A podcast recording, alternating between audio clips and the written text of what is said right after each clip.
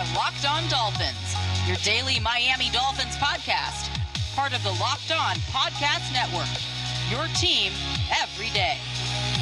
It's Friday, September 4th. Tomorrow's cutdown day, and welcome to Locked On Dolphins. Today's episode is brought to you by Built Bar. Go to builtbar.com and use promo code Locked On, and you'll get $10 off your next order our first order of business here on the show. We're dedicating some significant time to talking about quarterback Josh Rosen in what may be his final week as a Miami Dolphin, because the news came out yesterday that he may once again be on the move.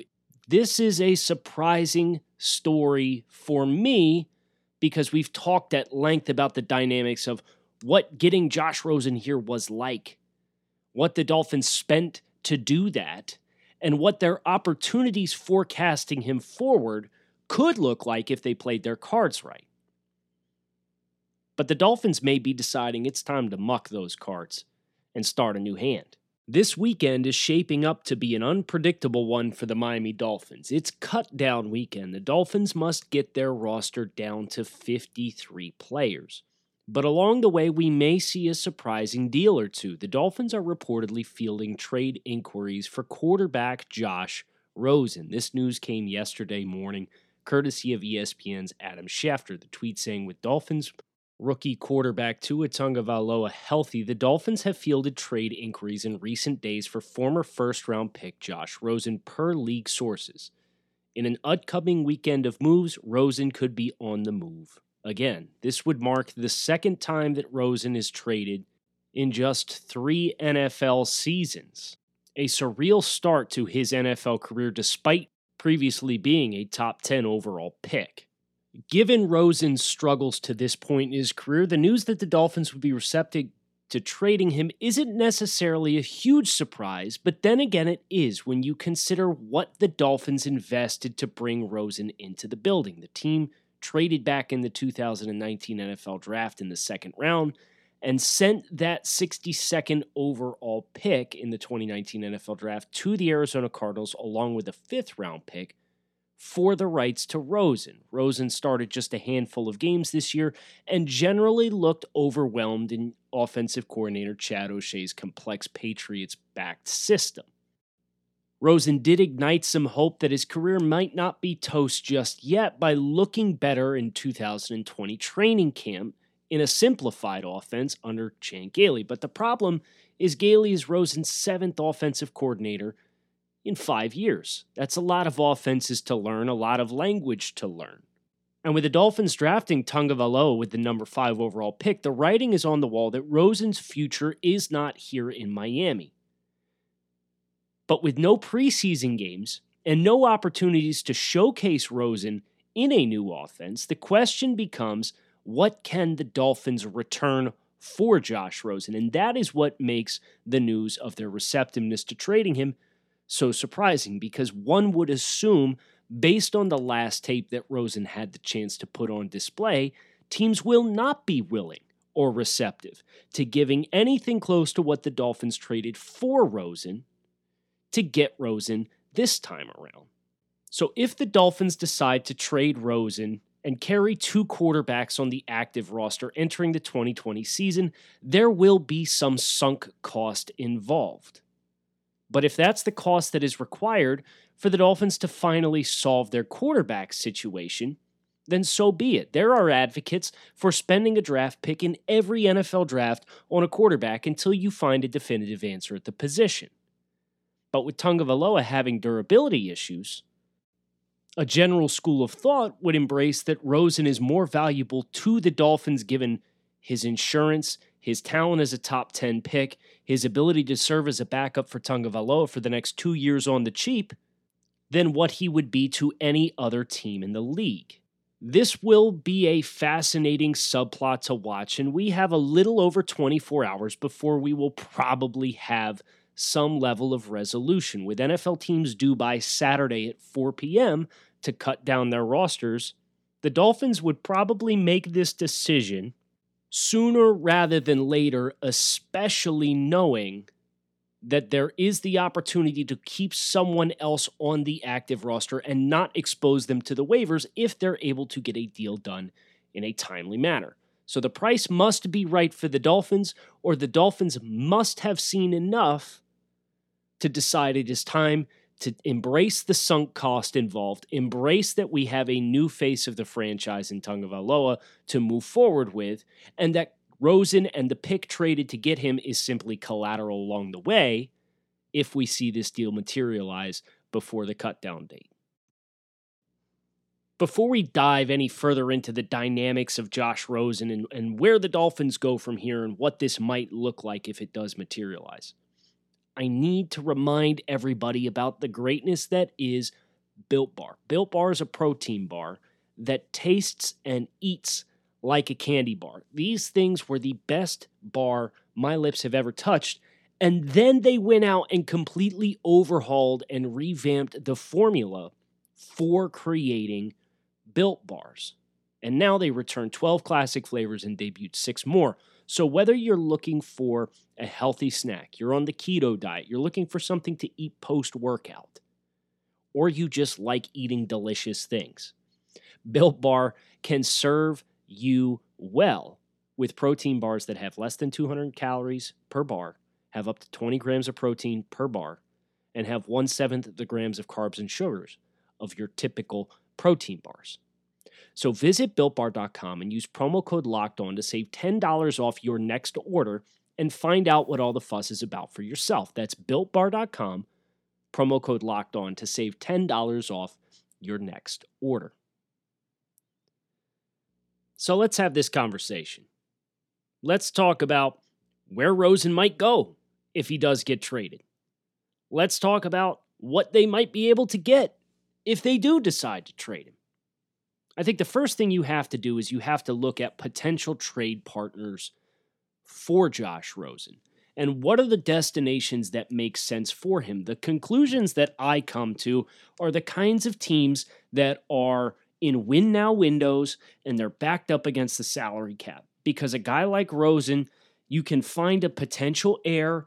You got an older quarterback who's making veteran money, and you have that opportunity to transition to a young guy without having to be in position to pick one highly. It's what the Dolphins were hoping to do when they rolled the dice on Rosen in the first place. Now, the Dolphins weren't strapped against the cap, but the Dolphins also had $65 million in dead cap last year because they had to cut all these bad rosters or bad contracts off their roster. So I think about a team like the New Orleans Saints, who the Dolphins have done a lot of business with in recent years. Obviously, they have the connection with Jeff Ireland there. And the Saints, these two teams flipped Kiko Alonso for Vince Biegel ahead of last season. These two teams, ironically enough, kickstarted the trade process in the 2019 draft that resulted in the Dolphins getting Rosen in the first place. Because it was the Saints who the Dolphins traded back with in the second round of the 2019 draft, and then the Dolphins sent that same second round pick at 62 overall to the Cardinals for Rosen. Saints are plus $77 million against the Caps next year. They are $77 million over the cap at this point in time. They've got Jameis Winston on a one year prove it deal as a backup. Drew Brees has said 2020 will be his final season in the NFL. If you can get a quarterback that you were going to have to pay in 2021 less than $3 million for as a former top 10 overall pick, and you know you can get him in the building, he could sit behind Drew, he can absorb this process. Taysom Hill can continue to be your gadget quarterback. Jameis Winston is your backup. If Winston ever gets game time, Winston is going to New Orleans betting that he can command the starting job. But if he commands the starting job, they're going to have to pay him starting money, which they don't have. Rosen's locked in for two years. That is a potential succession plan for the Saints that is extremely low risk, especially if the Dolphins structure the trade right. Another team would be the Pittsburgh Steelers. The Steelers are in better cap situation than the Saints, but they aren't in pretty cap shape. Let's make no mistake about it. And the Steelers are another team that the Dolphins have recently done business with, sending Minkah Fitzpatrick for a first round pick last September. There's a little bit of a pipeline here. And you think about Ben Roethlisberger, his appealing traits. He missed last year with an injury to his throwing elbow.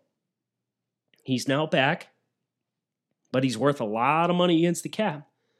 And he's also nearly 40 years old.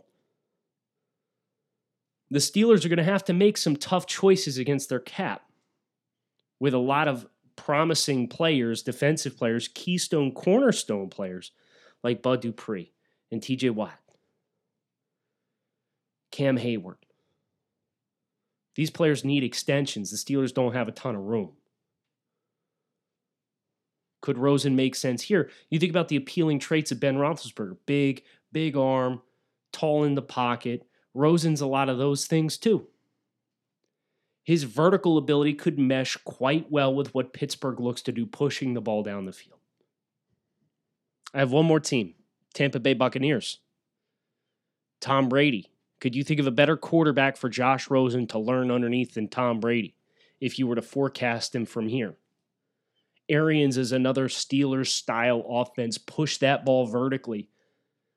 And for the first time in Rosen's career, he'd actually be in an environment where he's throwing to high caliber players and surrounded by high caliber players.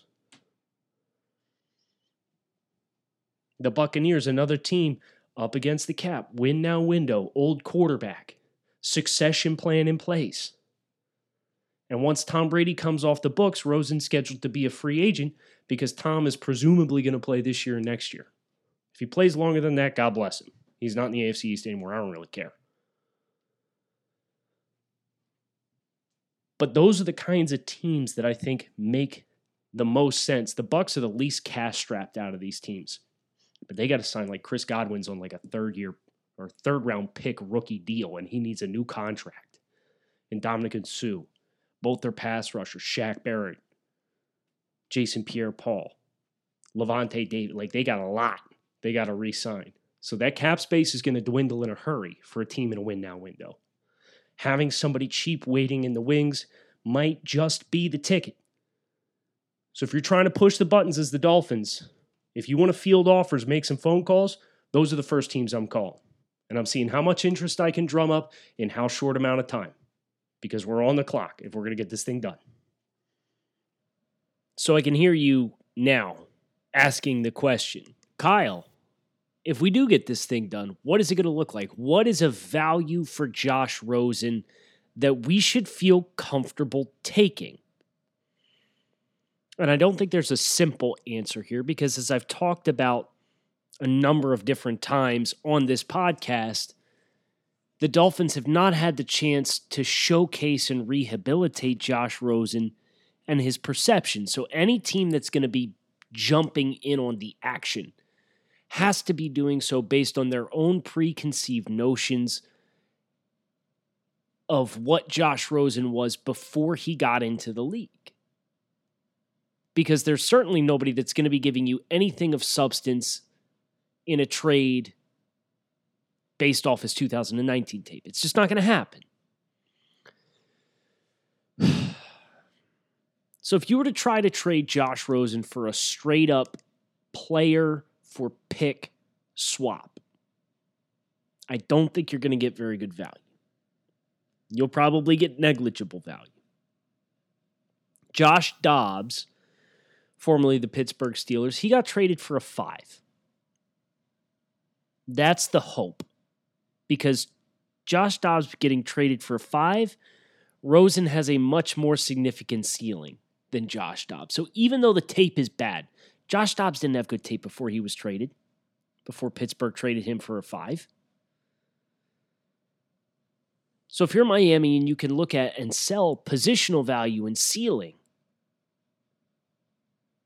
maybe, maybe you can get a fourth round value. If you offered me a fourth round pick for Rosen straight up, I'm not taking it. That's not a good value for the Dolphins relative to what they've invested in, in him and what Rosen's value over the next two years for the Dolphins could be. But if we put a trade discussion through the same filter that Chris Grier put the Raekwon McMillan discussion through, I think you can open up the possibility of potentially finding a deal to be done. Chris Grier, of course, last weekend traded a 2021 fifth round pick and Raekwon McMillan for the Raiders' fourth round pick in the 2021 NFL draft. Okay. Now, what happens? The Dolphins currently scheduled for the 2021 NFL draft. They have two ones, two twos, a three, and two fours.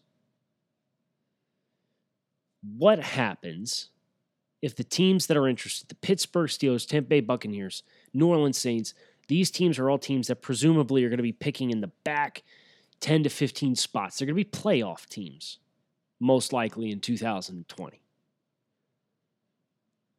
So if they're picking in the back 15 spots of the round, you're talking about a pick that's outside the top 75 in the third round of the draft. Let's call it hypothetically Miami wants a three. Miami traded 62. You trade a pick that's a top, uh, outside the top 75 but inside the top 100 for a year's worth of play and a roll of the dice on a draft pick, and you've just financed, you know, making the selection for two years. That's a reasonable roll of the dice. So let's pretend 85th pick is what this thing turns out to be. And let's say the Dolphins give uh, the Raiders pick. Let's say the Dolphins are close to 500, Raiders are close to 500, picks just outside the top 10 of each round. Let's call it 105. Let's call it 20 picks later. According to the point value chart, the discrepancy between the 85th pick in the third round and that hypothetical Raiders pick sitting at 105 is the equivalence on the Jimmy Johnson trade value chart of 83 points. That is an early fourth round value, equal to the 104th pick in the NFL draft. So Miami could package an early four and Rosen. And if you could trade up into the top 100, outside the top 75, to a playoff team, maybe you can coax a team because they're getting a pick back with it. It's just a pick that comes later. And you, as the Dolphins, from a trade value chart perspective, you're getting a value for Rosen that is an early four. But at the end of the day, you're flipping Rosen as an asset, and the asset that you get back is a couple picks later, 20 something picks later in the actual NFL draft. It's just that pick comes two years later. Does that make sense? So if I were to move Josh Rosen, if I were to accept a deal, knowing that his value is going to be mitigated, I'm taking the same play out of the playbook that Chris Grier just used for Raekwon McMillan, but I'm tethering a four with Rosen and I'm trying to get a three. So that way the Dolphins can have two ones, two twos, two threes, and one four.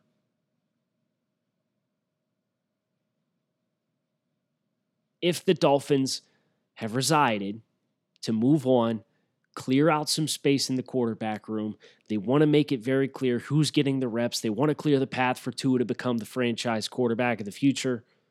We want to recoup whatever cost and, and, and assets we can from this investment. That's how I'm trying to do it. I'm not overly interested in trading him straight up for a five or a six. I don't think that return on investment moves the needle.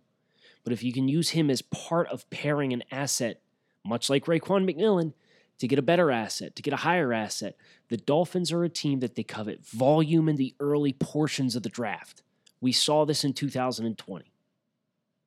That's why they stood pat and made all six picks and then they get into day three in the fourth round, and they're te- they're pairing fourth round picks together to move up for Solomon Kindley, and they're jumping up for Curtis Weaver despite his red flag issues, and then they go on to cut him.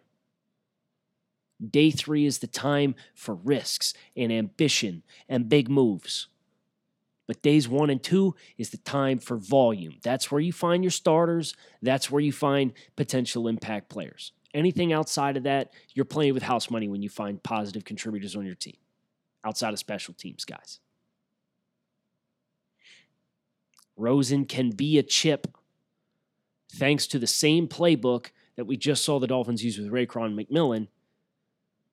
But you have to find a dance partner that's going to be willing to give you a three and get back a four and tether Rosen to that deal. That for Miami, in my eye, is the best way to recoup reasonable return on investment if we're serious about making this deal happen. We'll find out soon enough. Kyle Crabbs, thanks for listening. We'll see. We'll see if the trade goes through. We got cuts this weekend. So on Monday, we're going to break down what the Dolphins roster looks like. So make sure you hit subscribe and keep it locked in right here on Locked On Dolphins. Thanks as always for listening. And I hope you guys enjoy your weekends.